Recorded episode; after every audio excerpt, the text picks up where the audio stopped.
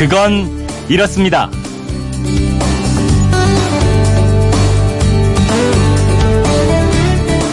안녕하십니까. 오승훈입니다.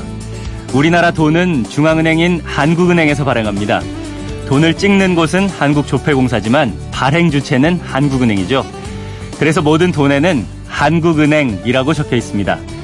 한국은행권은 언제 처음 발행됐는지 혹시 짐작하시겠습니까?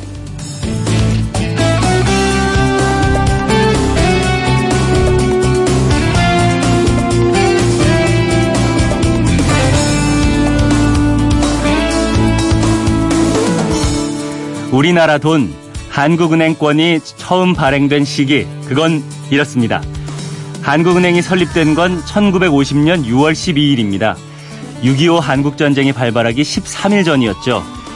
전쟁이 터지자 정부와 주요 기관들이 부랴부랴 피난을 가게 됐고 그래서 최초의 한국은행권인 1000원짜리와 100원짜리 지폐는 7월 22일 피난지인 대구에서 발행됐습니다.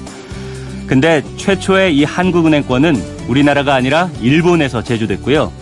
이듬해인 1951년 한국조폐공사가 설립된 이후 본격적으로 우리나라 인쇄 기술로 은행권을 만들게 됐습니다. 꼭 68년 전에 세상에 나온 한국은행권. 지금 여러분 지갑에는 지폐, 동전 같은 현금이 얼마나 들어 있습니까? 신용카드다, 모바일 결제다 해서 아예 현금 없이 다니는 분들도 많죠. 또 지난 월요일부터 한 유명 커피 전문점의 일부 매장에서는 현금 대신 신용카드나 모바일 페이 이용을 권유하고 있고요. 고객이 골라온 물건을 손수 카드로 결제하는 무인 계산대도 늘고 있습니다. 이른바 현금 없는 사회로 성큼성큼 걸어가고 있는데요. 갑자기 궁금해집니다. 소매치기, 현금 털이범은 밥줄 끊기는 세상에 어떻게 대비하고 있을까요?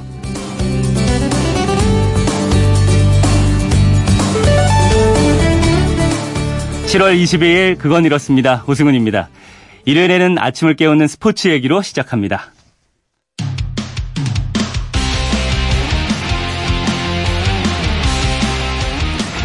휴대폰 뒷번호 6004님이 이런 문자 보내셨어요. 아시안 게임이 한 달 앞으로 다가왔는데요. 우리나라 대표팀 구성이나 준비는 잘 되고 있나요? 이번 아시안 게임의 특징도 궁금하네요. 하셨는데요. 일요일에 마련하는 스포츠 속 그건 스포츠 동화 김종건 기자와 함께합니다. 김 기자님 어서 오세요. 네, 안녕하세요. 네. 아시안 게임 개막이 한 달도 채 안 남았죠? 네, 그렇습니다. 그 제 18회 하계 아시안 게임이 오는 8월 18일부터 9월 2일까지 인도네시아 수도 자카르타하고 팔렘방에서 열립니다. 네. 그러니까 인도네시아로서는 56년 만에 다시 열리는 아시안 게임인데요. 네.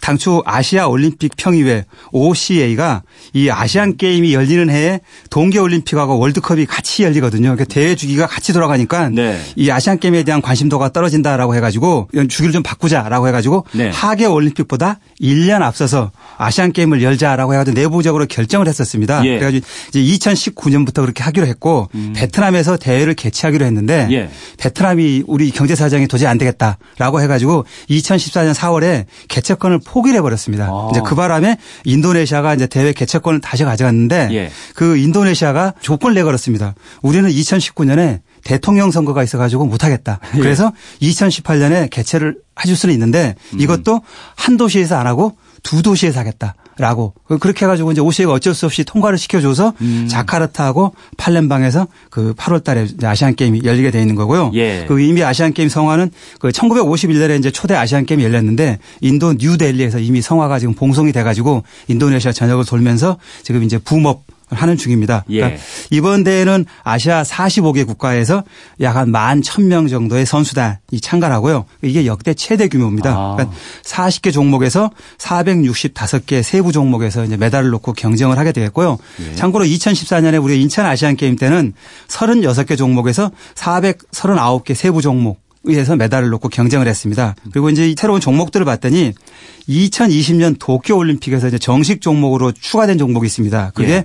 서핑, 스포츠 클라이밍, 음. 스케이트보드, 그리고 3대3 길거리 농구 뭐 이런 종목들이 이제 올림픽에 도쿄 올림픽에 추가가 됐는데 예. 이번 아시안 게임에도 정식 종목으로 추가가 됐고요. 예. 그다음에 이제 아시안 게임 독자 종목이라는 게 있습니다. 개최국에서 아 우리가 이걸 하고 있다라고 이제 전략적으로 하는데 예. 이제 패러글라이딩 수상 스키 뭐 같은 이제 기계 스포츠 좀 색다른 종목들인데 이런 기계 스포츠가 들어갔고요. 그 다음에 유술, 쿠라시, 삼보, 펜칵실랏 이게 이제 어. 그쪽 이 인도네시아. 인도네시아나 이런 쪽에서 많이 유행하고 있는 무술 종목인데요. 아, 예. 이런 이제 종목들이 좀 들어갔고요. 그다음에 우리가 하는 카드 보드 게임인데 콘트랙트 브릿지 카드 게임도 정식 종목으로 추가가 됐습니다. 아, 그리고 보드, 이제 예. 카드 게임, 보드 예, 게임 이런 예, 것도 정식 예, 종목이에요. 그리고 네. 이제 2010년 광저우 때 인라인 롤러, 롤러 스케이트라고 주로 하는데 네. 이것도 아시안 게임에 들어 있다가 빠졌는데 이번에 8년 만에 다시 정식 종목이 됐고요. 네. 그리고 이제 크리켓은 그 인도네시아 조직위원회 쪽에서 우리가 비용이라든지 시간 문제로 도저히 이건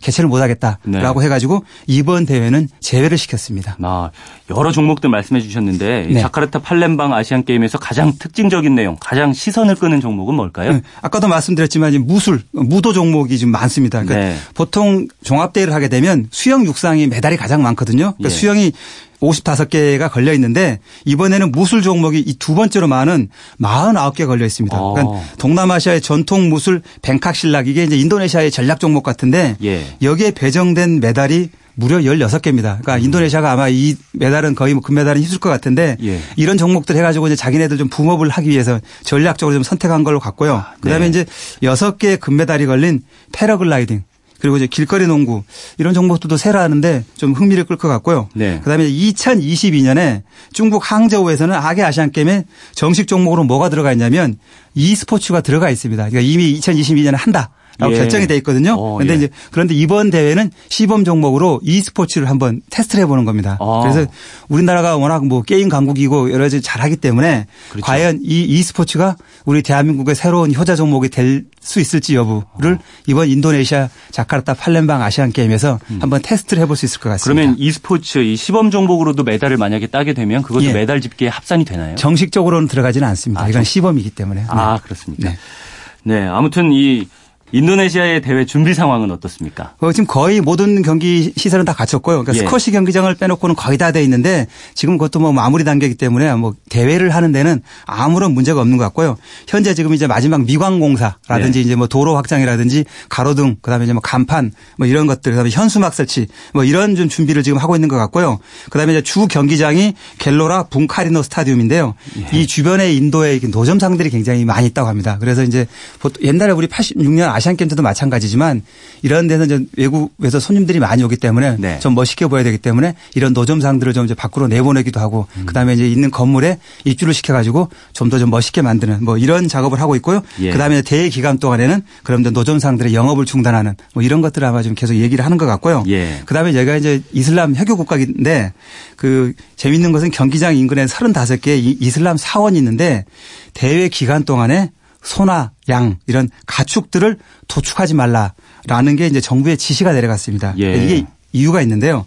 이슬람 국가의 명절 중에 하나가 이드 알 아드하라고 해가지고 희생제라는 게 있습니다. 이게 예. 8월 22일 날 열리는데 이게 전통적으로 이제 가정에서 자기네들이 공물을 내놓는데 집에서 이 가축들을 잡을 수가 없으니까 사원을 가져오면 사원에서 잡아줍니다. 아. 도축을 하는데 예. 이런 가축들을 도축하는 모습을 외국 관광객들이 보면 이게 하나의 그쪽에서 문화고 전통이지만 음. 좀 거부감을 줄 수 있다라는 예. 그 우려 때문에 좀 이번 하는 대회 기간 동안에는 그걸 좀 자제해달라. 라고 했었고 그다음에 자카르타가 굉장히 교통이 좀 불편합니다. 그 예. 시내 구간이 굉장히 교통 정체 구간이 많아서 평균 뭐 시속이 뭐 10km도 안 나오는 구간도 되게 많고 그러거든요. 예. 그래서 이런 것들 때문에 그 차량 홀짝제를 하고 좀 대중교통을 늘려가지고 교통을 좀 이렇게 좀 원활하게 하고 그다음에 국제대회를 하면 가장 중요한 건 역시 안전입니다. 그러니까 그렇죠. 그 특히 이제 그 인도네시아 같은 경우는 과격 무장 세력 그 이슬람 국가 IS를 추종하는 세력이 있어가지고 테러 같은 것들이 많이 벌어지고 있는데 네. 인도네시아 정부가 선수단하고 관광객들의 그 안전 치안 유지를 위해 가지고 무려 20만 명의 군경을 동원해서 이런 이제 테러를 미리 방지하고 그 여러 가지 지금 치안을 유지하는 네. 그런 작업을 지금 하고 있습니다. 굉장히 중요한 문제죠. 네. 네. 많이 얘기해 주셨는데 잠시 노래 한 곡 들으면서 쉬어갈까요? 네. 네. 김종원 기자님 오늘은 어떤 노래를 추천해 주시겠습니까? 어, 우리 대표 선수들이 이번 아시안 게임에서 호랑이의 눈으로 상대를 제압하고 그 원하는 성적을 내다 내주기를 바라는 뜻에서 네. 그룹 서바이버의 Eye of the Tiger를 추천합니다. 예, 함께 들어보시죠.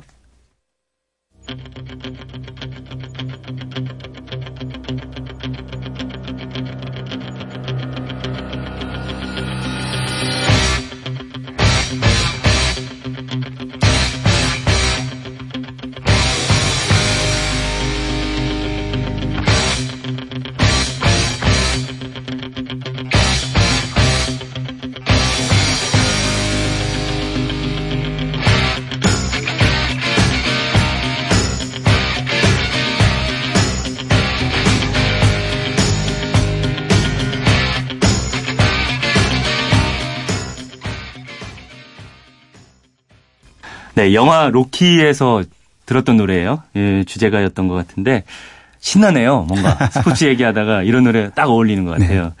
일요일에 마련하는 스포츠 소크건 김종건 기자와 이제 후반전 이야기를 시작하겠습니다. 아시안 게임에 참가하는 우리 대한민국 대표팀 얘기를 좀 해보죠. 예, 예. 어, 우리 선수단 목표는 이번에도 2위인가요? 예, 그렇습니다. 그러니까 음. 지난 1998년 방콕 대회부터 시작해가지고 음. 6개 대회 연속 종합 2위를 지키려고 하고 있는데 예.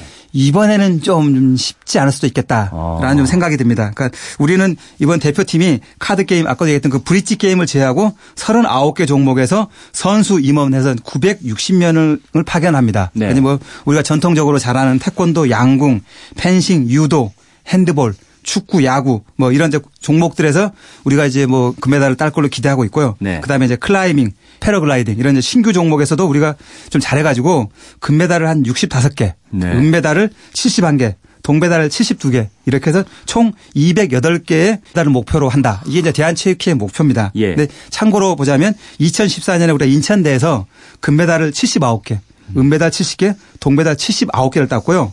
2010년 광저우 대회 때는 금메달 76개, 은메달 65개, 동메달 91개를 땄습니다. 그러니까 이것보다 굉장히 많이 줄어들었습니다. 그러니까 음. 수치를 당초 목표보다 좀 많이 낮췄습니다. 예. 예. 그렇군요. 우리나라에 그럼 확실한 금메달 후보 종목도 있을 텐데 예. 어떤 종목들이 꼽히나요? 그 태권도는 우리가 가장 잘하는 거니까 뭐한 아홉 개 정도 예상하고요. 네. 그다음에 양궁, 펜싱 뭐 여기서 한 일곱 개씩 각각 좀 따주기를 바라고요. 유도, 사이클 뭐 이런 것들. 그다음에 이제 정통의 강세 종목에서 이제 한 금메달 한 40개 정도 뭐 이런 것들 좀 기대를 하고 있고요. 네. 그러면 특이하게 우리가 이제 육상 여자 100m 허들의 정혜림 선수 그래서 이번에 좀 기대를 하고 있고요. 예. 수영 여자 200m 개인 혼영의 김서영 선수. 지금 음. 2018년도 수영 기록 중에서 세계 랭킹 1위 기록입니다. 아, 그래서 이제 이 수영에서 우리가 지금 한 번에 노리고 있고요. 네. 그다음에 이제 스포츠 클라이밍, 패러글라이딩 이런 신규 종목에서 한 7개 정도를 노리고 있고요. 그다음에 이제 골프, 핸드볼, 역도 뭐 이런 건 대한민국 이제 금메달 뭐 전통 후보 종목이니까 잘하고요. 그렇죠. 그다음에 이제 아시안 게임 3회 연속 우승에 도전하는 태권도의 이대훈 선수가 있습니다. 그러니까 네. 이 선수한테 기대하고요.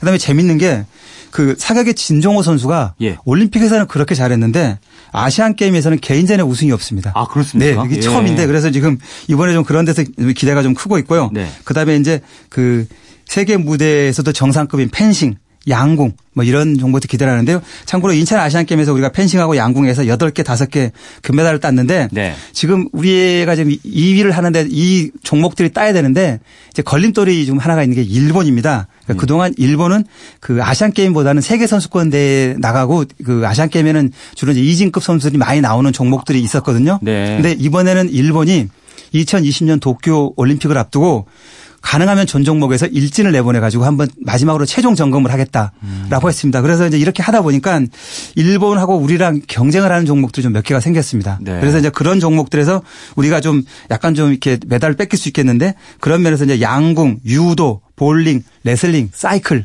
여기서 이제 우리가 일본하고 경합을 할 겁니다. 네. 거기서 이제 일본이 몇 개 정도 가져갈 건데 그러다 보니까 유도, 탁구, 야구, 축구 여기서 분명히 이제 한일전이 벌어질 텐데 이게 이번 아시안 게임의 굉장히 재미있는 관전 포인트 의 하나가 돼버렸습니다. 네, 한일전은 언제나 우리 대중들의 네. 관심 포인트잖아요. 예, 예. 근데 대중들의 관심을 가장 모으는 건 아무래도 또 축구를 비롯한 구기 종목일 텐데요. 예. 예 금메달 가능성은 어떻게 보세요? 어, 남자 축구하고 여자 배구, 야구를 좀 기대하고 있습니다. 축구는 이제 김학범 감독이 그 월드컵에서 활약했던 공격수 손흥민 선수, 골키퍼 조현우 선수, 그리고 제1리그의 황의조 선수를 24세 이상의 와일드카드 3명인데요. 이 와일드카드로 결정을 했습니다. 예. 그러니까 손흥민 선수하고 조현우 선수가 지금 군면제 혜택이 이랑 연관이 돼 있어 가지고 더욱 팬들의 관심이 큽니다. 오직 금메달을 따야만이 이제 군 면제 혜택이 있는데 네. 참고로 손흥민 선수는 현역 입영 대상은 아닙니다. 지금 이 대중들이 좀 잘못 알고 있는 부분이 있어서 지금 제가 음. 말씀드리는 건데요. 어, 왜 입영 대상이 아닌 거죠? 네, 그 손흥민 선수가 고등학교를 졸업하지 않고 그 해외 리그에 직접 진출했습니다. 예. 그래서 이제 학력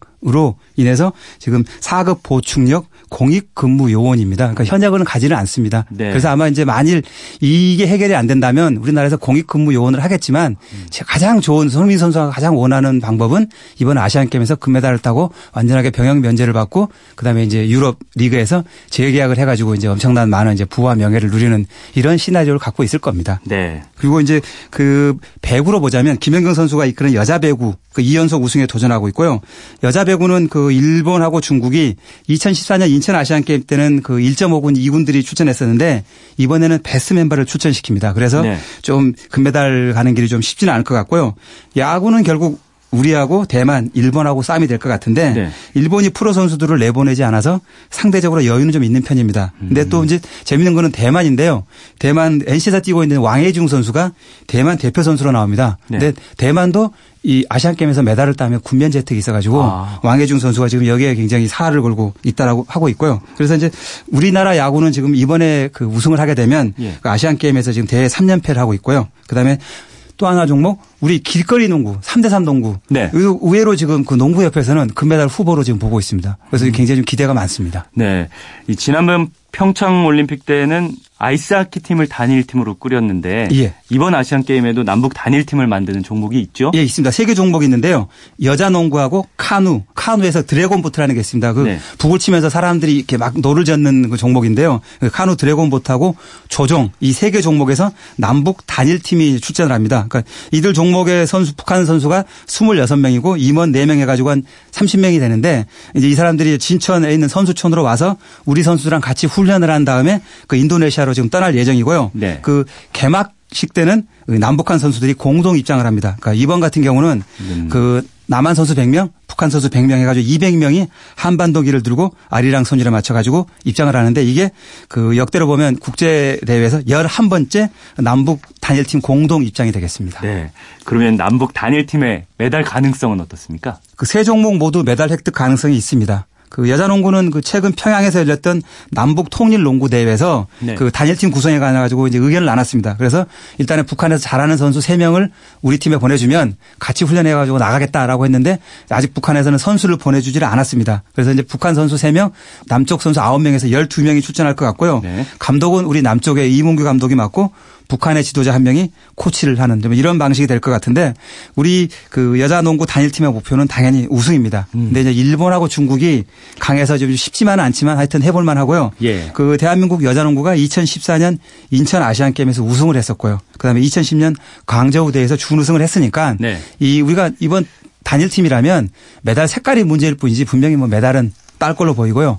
그다음에 이제 카누는 남녀 dragon boat, 이거 용선이라 그러는데 dragon boat 종목에서 단일 팀이 출전을 합니다. 그러니까 남녀 각각 8명씩 해서 총 16명이 참가를 하는데 네. 이 용선은 남과 북에서 딱 절반씩 8명씩 선수를 꾸려서 나가자라고 했습니다. 그래서 우리는 이미 남녀 대표팀을 뽑았는데 그 용선은 노를 젓는 선수를 paddler라고 합니다. 예. 이미 paddler를 선수를 뽑았습니다. 그리고 이제 이 경기를 할 때 보면 그 용선에 보면 앞에서 이제 북을 치는 선수가 있습니다. 그 박자에 예. 맞춰서 북을 쳐주는 선수가 있는데 이 이걸 드러머라 그러고요. 그다음에 방향을 잡아주는 스틸러가 있습니다. 근데 이 드러머나 스틸러는 남녀 구분이 없거든요. 네. 그래서 이제 북한 선수가 오면 우리 이제 남쪽이랑 서로 협의를 해가지고 각자 역할 누가 패들러를 할고 누가 북을 치고 누가 키를 잡을 것인지 아. 이런 것들을 좀 협의를 해야 되고요. 아 미리 정해서 오는 게 아니고 아니고 이번에 와서 협의를 좀 해야 됩니다. 예. 그리고 이제 카누 용선은 2010년에 광저우 아시안 게임에서 처음으로 정식 종목으로 냈는데 이번에 메달이 다섯 개가 걸려 있습니다. 그래서 이거 굉장히 많은 메달이니까 우리도 지금 이제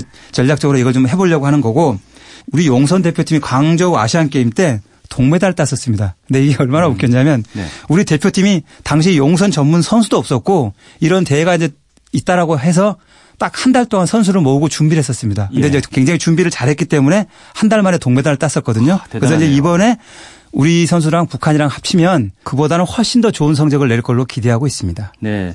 이렇게 말씀 들으니까 아시안 게임 참 기대가 되는데요. 무엇보다도 단일 팀의 금메달 소식이 들려왔으면 좋겠습니다. 네. 스포츠가 궁금한 분들은 그건 이렇습니다. 인터넷 게시판이나 MBC 미니 문자로 사연 주시면 오늘처럼 선정해서 궁금증을 풀어드리겠습니다. 스포츠가 더 재밌어지는 스포츠 속 그건이었습니다. 김종건 기자님 감사합니다. 네, 감사합니다.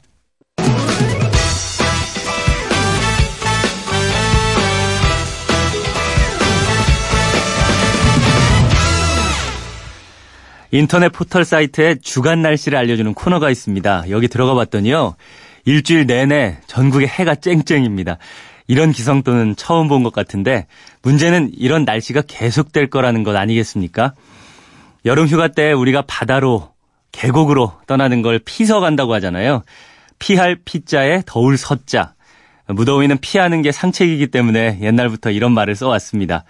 오늘도 폭염 경보가 이어질 텐데요. 이 무더위 슬기롭게 피해야겠습니다. 근데 전국이 이렇게 더워서야 뭐 어디 피할 곳이 있을지 모르겠습니다. 그건 이렇습니다. 오승훈입니다. 7월 22일 일요일 방송 함께하고 계신데요. 저는 잠시 후에 클래식 코너와 함께 돌아오겠습니다.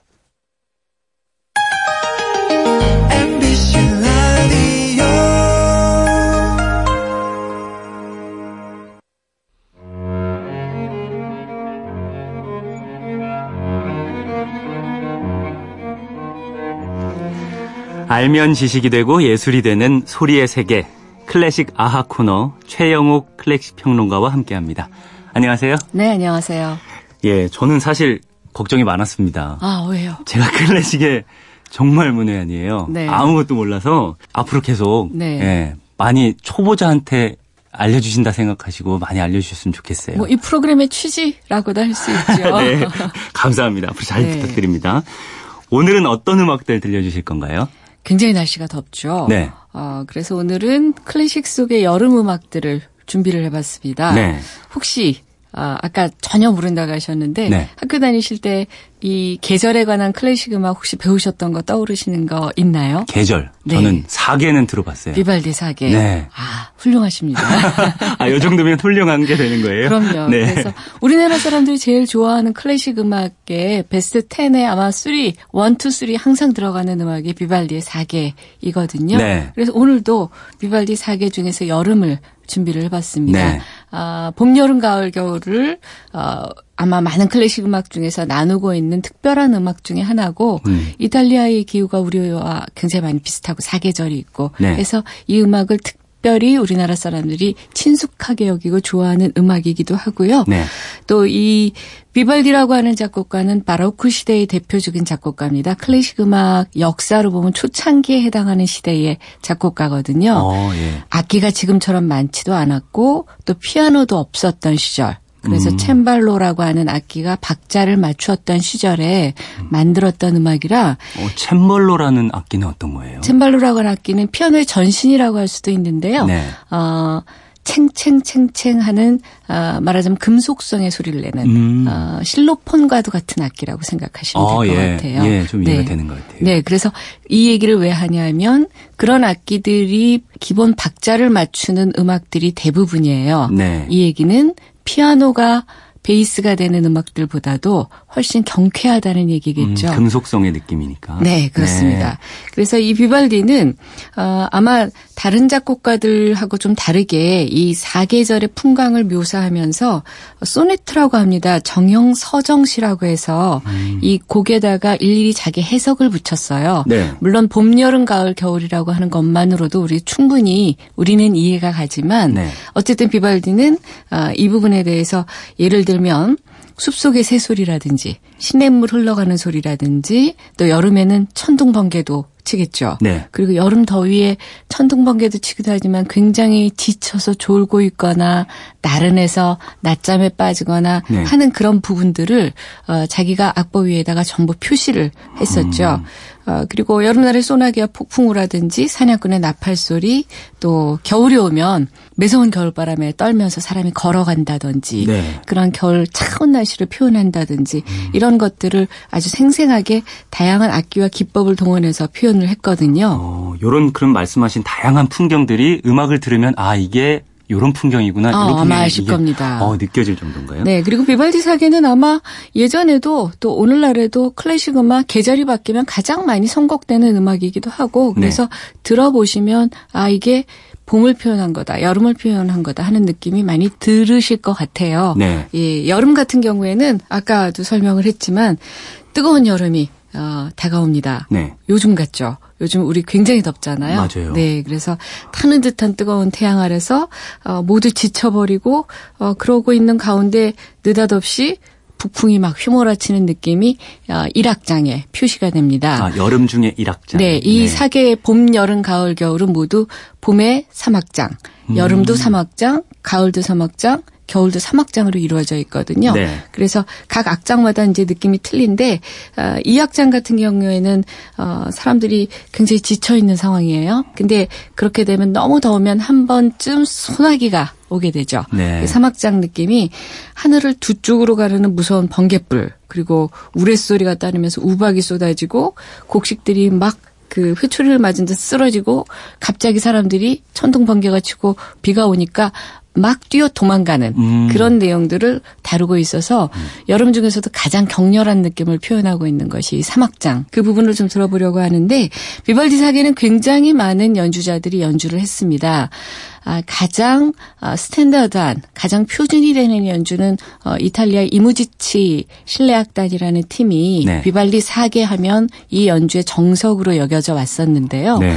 대단히 우아하게도 연주라고 빠르고 경쾌한 부분을 정말 그리듯이 연주를 했는데 음. 이게 세대가 조금 바뀌면서 젊은 연주자들 중에는 조금 더 빠르게 하지 않았을까? 음. 아, 조금 더 격렬하게 하지 않았을까? 나는 좀 표현을 달리해 하는 연주자들이 등장을 하기 시작을 했습니다. 네. 처음에는 네.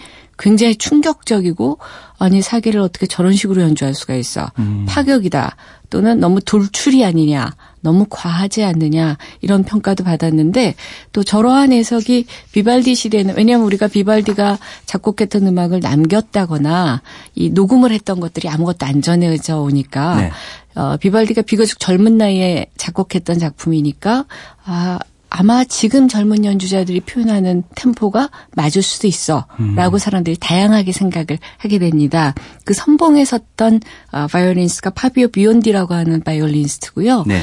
오늘날의 현대적 악기로 연주하는 것은 비발디 시대의 악기로 연주하는 것과 느낌이 다르다. 그러니까 그 시대의 악기로 연주하는 것이 맞을 것 같다라고 음. 해서 이걸 이제 원전 연주 또는 정격 연주, 고음악 연주라고 하는데 네. 이 바로크 시대의 음악을 연주하기 위해서 유로파 갈렌타라고 해서 이 바로크 시대의 악기들로만 구성된 아, 실내악단을 조직을 했습니다. 그래서 함께 연주를 했거든요. 네. 한번 들어볼까요?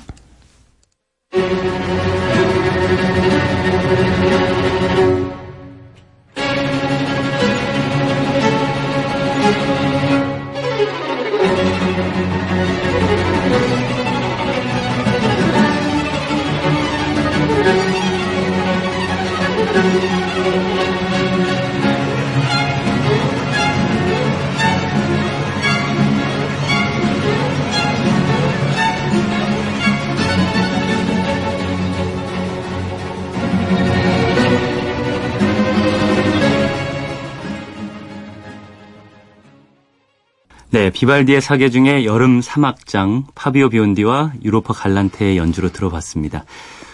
어, 저는 이거 언젠가 들어본 것 같은. 아니, 아마 들어보셨을 네. 겁니다. 어, 네. 굉장히 열정적으로 연주한다는 느낌이 아마 들었어요. 다른 여름 연주보다, 어, 여름 삼악장 연주는 뭐 나이젤 케네디도 있고 정경화 씨 연주도 있는데, 네. 어, 나이젤 케네디 같은 영국의 바이올리니스트거든요. 어, 이 사람은 심지어 락커처럼 옷 입고 나와서 음. 파격적인 속도로 연주를 했었는데, 이 파비오 비온디는 이보다 더 빠릅니다. 그래서 왜 지금 들어보시면 느낌이 네. 일어나서 들어야 될 것 같죠. 예, 굉장히 경쾌하고 뭐 움직여야 될것 힐링 콘서트 해야 될것 네. 같은. 되게 바로크 시대의 또 연주들은 어, 현악기들이 주기 때문에 네. 일어나서 많이 연주하거든요. 아. 챔발로만 앉아 있고 네. 그래서 오히려 이 역동적인 느낌 때문에 젊은 이 관객들 청중들에게는 아주 폭발적인 반응을 불러일으켰던 연주기도 합니다. 네, 이 비가 쏟아지는 여름을 들어봤는데 네. 이번에는 또 어떤 곡인가요? 좀 시원하시라고 네. 어, 비가 쏟아졌던 것보다 더 시원하게 네. 베토벤의 피아노 소나타 템페스트 어, 일명 폭풍이라고 하죠. 이 네. 곡을 준비를 해봤습니다. 음. 어, 베토벤이 굉장히 많은 피아노 소나타를 남겼는데 에, 그중에서 이 폭풍이라고 하는 곡은 베토벤이 사실은 가장 암울했던 시기. 음. 어, 이제 작곡가로서 여러 가지가 어려웠지만 제일 네. 어려웠던 것이 귀가 멀기 시작했던 거죠. 네. 어, 음악가가 귀를 멀었다는 것은 화가가 눈을 멀었다는 음. 것과 마찬가지라고 할 수 있습니다. 네. 말하자면 사형 선고를 받았다고 할 수 있는데 네. 아, 그런 부분이 아마 베토벤으로서는 정말 삶의 의지가 꺾였던 그렇죠. 어, 살고자 하는 생각조차 하기 어려웠던 그런 시기라고 할 수 있죠. 그래서 네. 1802년에 아, 유명한 하일루킨 스타트 유서를 쓰고 어, 세상을 떠날까 생각하기도 했었던 그 시기에 아, 만들었던 네. 곡입니다. 이미 이 정도까지 설명을 하면 음악이 격렬할 거라는 생각이 좀 들지 않습니까? 네. 어둡고 우울할 수도 있지만 이 템페스트라고 하는 제목이 섹스피어의 아, 원작에서 따온 제목이거든요. 음. 그래서 이 폭풍이라고 하는 느낌을 물론 섹스피어 원작은 그런 내용은 아니지만 정말 그대로 폭풍처럼 네. 음, 표현하고 있습니다. 어쩌면은 자기가 생각하는 그 암울함과 우울함 이런 것들을 네. 더 격렬하게 표현하는 그렇죠. 방법일 어, 수 있겠죠. 어쩌면 네. 그렇게 해서 뚫고 나가고자 하는 음. 베토벤의 음악들이 고난에 부딪혔을 때 전반적으로 격렬하고 강한 메시지를 주는 이유가 지금 아주 좋은 말씀을 해주셨는데 너무 자신의 삶이 암울하기 때문에 네. 너무 자신을 가두고 다가오는 장벽들이 너무 많기 때문에 그것을 뛰어넘기 위해서 더더 격렬한 부분도 있다고 할수 네, 있죠. 그래서 또 위대한 예술가가 아닌가 뭐 이런 생각도 듭니다. 맞습니다. 네. 아, 아마 초등학교 다니실 때 이렇게 배우신 분들 많을 거예요. 아나운서님도 그런지 모르겠는데 그냥 주입식 교육으로 네. 음악의 아버지 바하, 네. 음악의 어머니 헨델, 뭐 피아노의 신 쇼팽, 음. 가곡의 왕 슈베르트 이렇게 배웠잖아요. 네, 맞습니다. 그리고 모차르트 뭐 신동. 그런데 베토벤에게만 악성이라고 붙습니다. 네, 기억납니다. 네, 유일하게 인간이 아닌 인간을 음. 뛰어넘은 신의 경지에 오른 존재라고 얘기를 했던 부분이 네. 바로 이런 부분이라고 할 수 있겠죠. 네. 어, 그래서 이 베토벤 피아노 소나타의 아, 작품 번호 31 중에서 두 번째 곡인데요. 그 중에 3악장이 지금 우리가 앞서서 비발디 사계의 여름의 사막장 들어봤잖아요. 네. 어, 그건 못지않게 강렬한 템포입니다. 근데 이 곡은 어, 현악 앙상블로 연주하는 게 아니고 피아노로만 연주를 하는데 음. 어떤 연주자가 연주하느냐에 따라서 20대의 연주자가 연주한 때는 정말 거침없이 연주를 음. 한다든지 음. 또 40대, 50대 인생의 많은 풍파를 겪어본 어, 연주자가 연주할 땐 좀 더 깊이 있는 연주, 다양한 연주를 들을 수 있는 네. 곡이기도 합니다. 오늘은 제가 피아니스트 백건우 씨의 연주로 준비를 해봤는데요. 네. 이 폭풍의 사막장 함께 좀 들어 보죠. 네.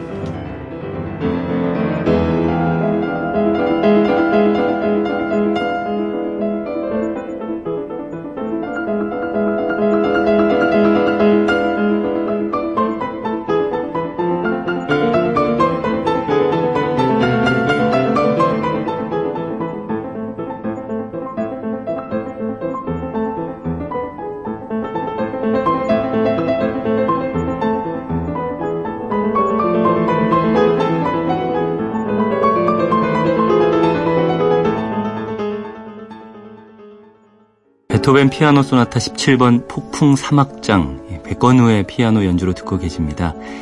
천천히 가는 듯 싶더니 갑자기 네. 네. 몰아치네요. 대단히 격렬한 느낌으로. 그래서 그냥 폭풍이라는 그 자연적인 현상보다는 네. 어떤 내면의 폭풍 같은 거로 생각하시면 음. 더 어울리지 않을까라고 네. 생각이 되고요.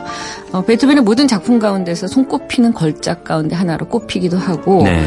베토벤 사후에 본격적으로 펼쳐질 낭만주의 시대에 대한 일종의 어떤 선지자적 기념비적인 작품이라고 음. 말할 수도 있습니다. 어, 드라마 겨울연가라고 하는 드라마 기억하시는 네. 분들은 어, 거기서 남자 주인공의 테마로도 이 곡이 연주가 됐었죠. 아, 그래서 네. 이게 들어본 것 같다는 기억이 나는 것 같습니다. 배영준의 테마로. 네. 이 변화무쌍한 여름의 날씨를 표현하는 곡들 만나봤는데 저희가 한 곡 정도 더 들을 수 있으면 좋겠습니다. 네, 이번에는 너무 격렬한 곡들만 좀 들어봤으니까 네. 어, 여름에 나른하게 늘어지기도 하잖아요. 그래서 자장가를 준비를 해봤습니다. 오, 자장가요? 네, 미국 작곡가 조지 거쉰이라고 하는 어, 작곡가 겸 피아니스트가 있죠. 이 조지 거쉰이 만들었던 오페라 포기와 베스 중에 나오는 서머타임이라고 하는 곡이 있습니다. 네. 포기와 베스에 대해서는 잘 모르시는 분도 예. 서머타임은 아마 많이 들어보셨을 거예요. 성악가들도 부르고 대중 예술가들도 굉장히 많이 부르는 그런 곡인데 이 미국 작곡가들의 곡은 흑인 음악과 떼어놓고 얘기할 수가 없거든요. 네. 흑인 음악으로 대표되는 게 재즈 음악은 아니지만 대부분 재즈 음악이라 재즈풍의 아, 음악이 이 조지 거쉰의 대표적인 음악인데 네.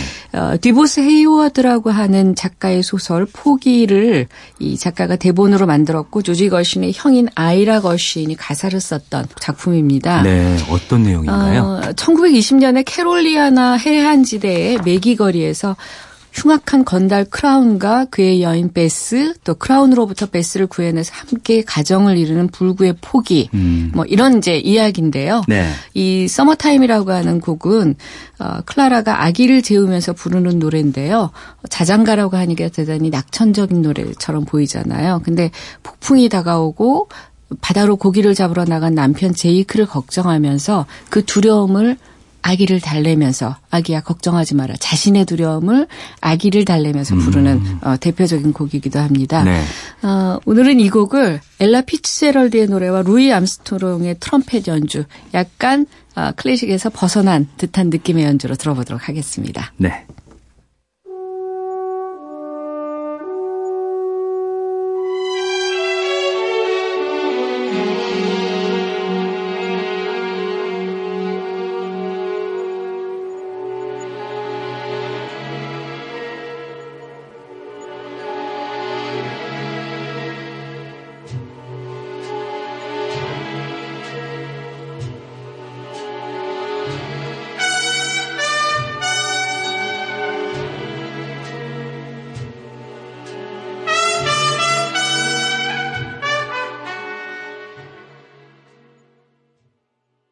자장가라고 하셨는데 네. 어두운 바에 앉아 있는 느낌 같은 것도 들고요. 그렇죠. 네. 어, 와인을 마셔야 될 것 같기도 하고 보드카를 마셔야 될 것 같기도 하고. 네, 말씀하신 루이 암스트롱이 제가 아는 그 루이 암스트롱이 맞나요? 맞겠죠? 맞습니다. 알고 네. 계신 그 루이 암스트롱입니다. 그 루이. 아마 피츠제럴드도 많이 네. 들으셨던 목소리가 네. 예, 기억이 나는 거예요. 예, 성악가의 노래로 준비할까 하다가 이 재즈의 느낌을 조금 더 어, 여러분 느껴보시라고 좀 색다르게 준비를 해봤습니다. 네, 거신의 포기와 베스 중 썸머타임 마저 들으시면서 최영옥 클래식 평론가는 이만 보내드리겠습니다. 오늘 말씀 감사합니다. 네, 감사합니다. Oh, oh,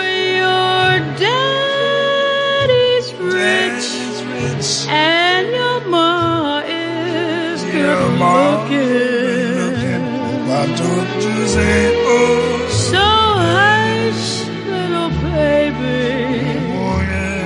Baby, don't you cry.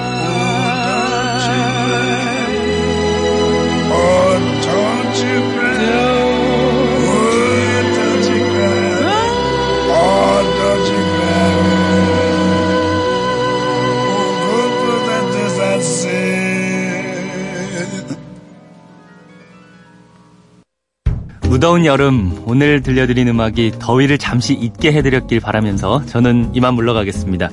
지금까지 아나운서 오승훈이었고요. 일요일 아침 모두 힘내십시오.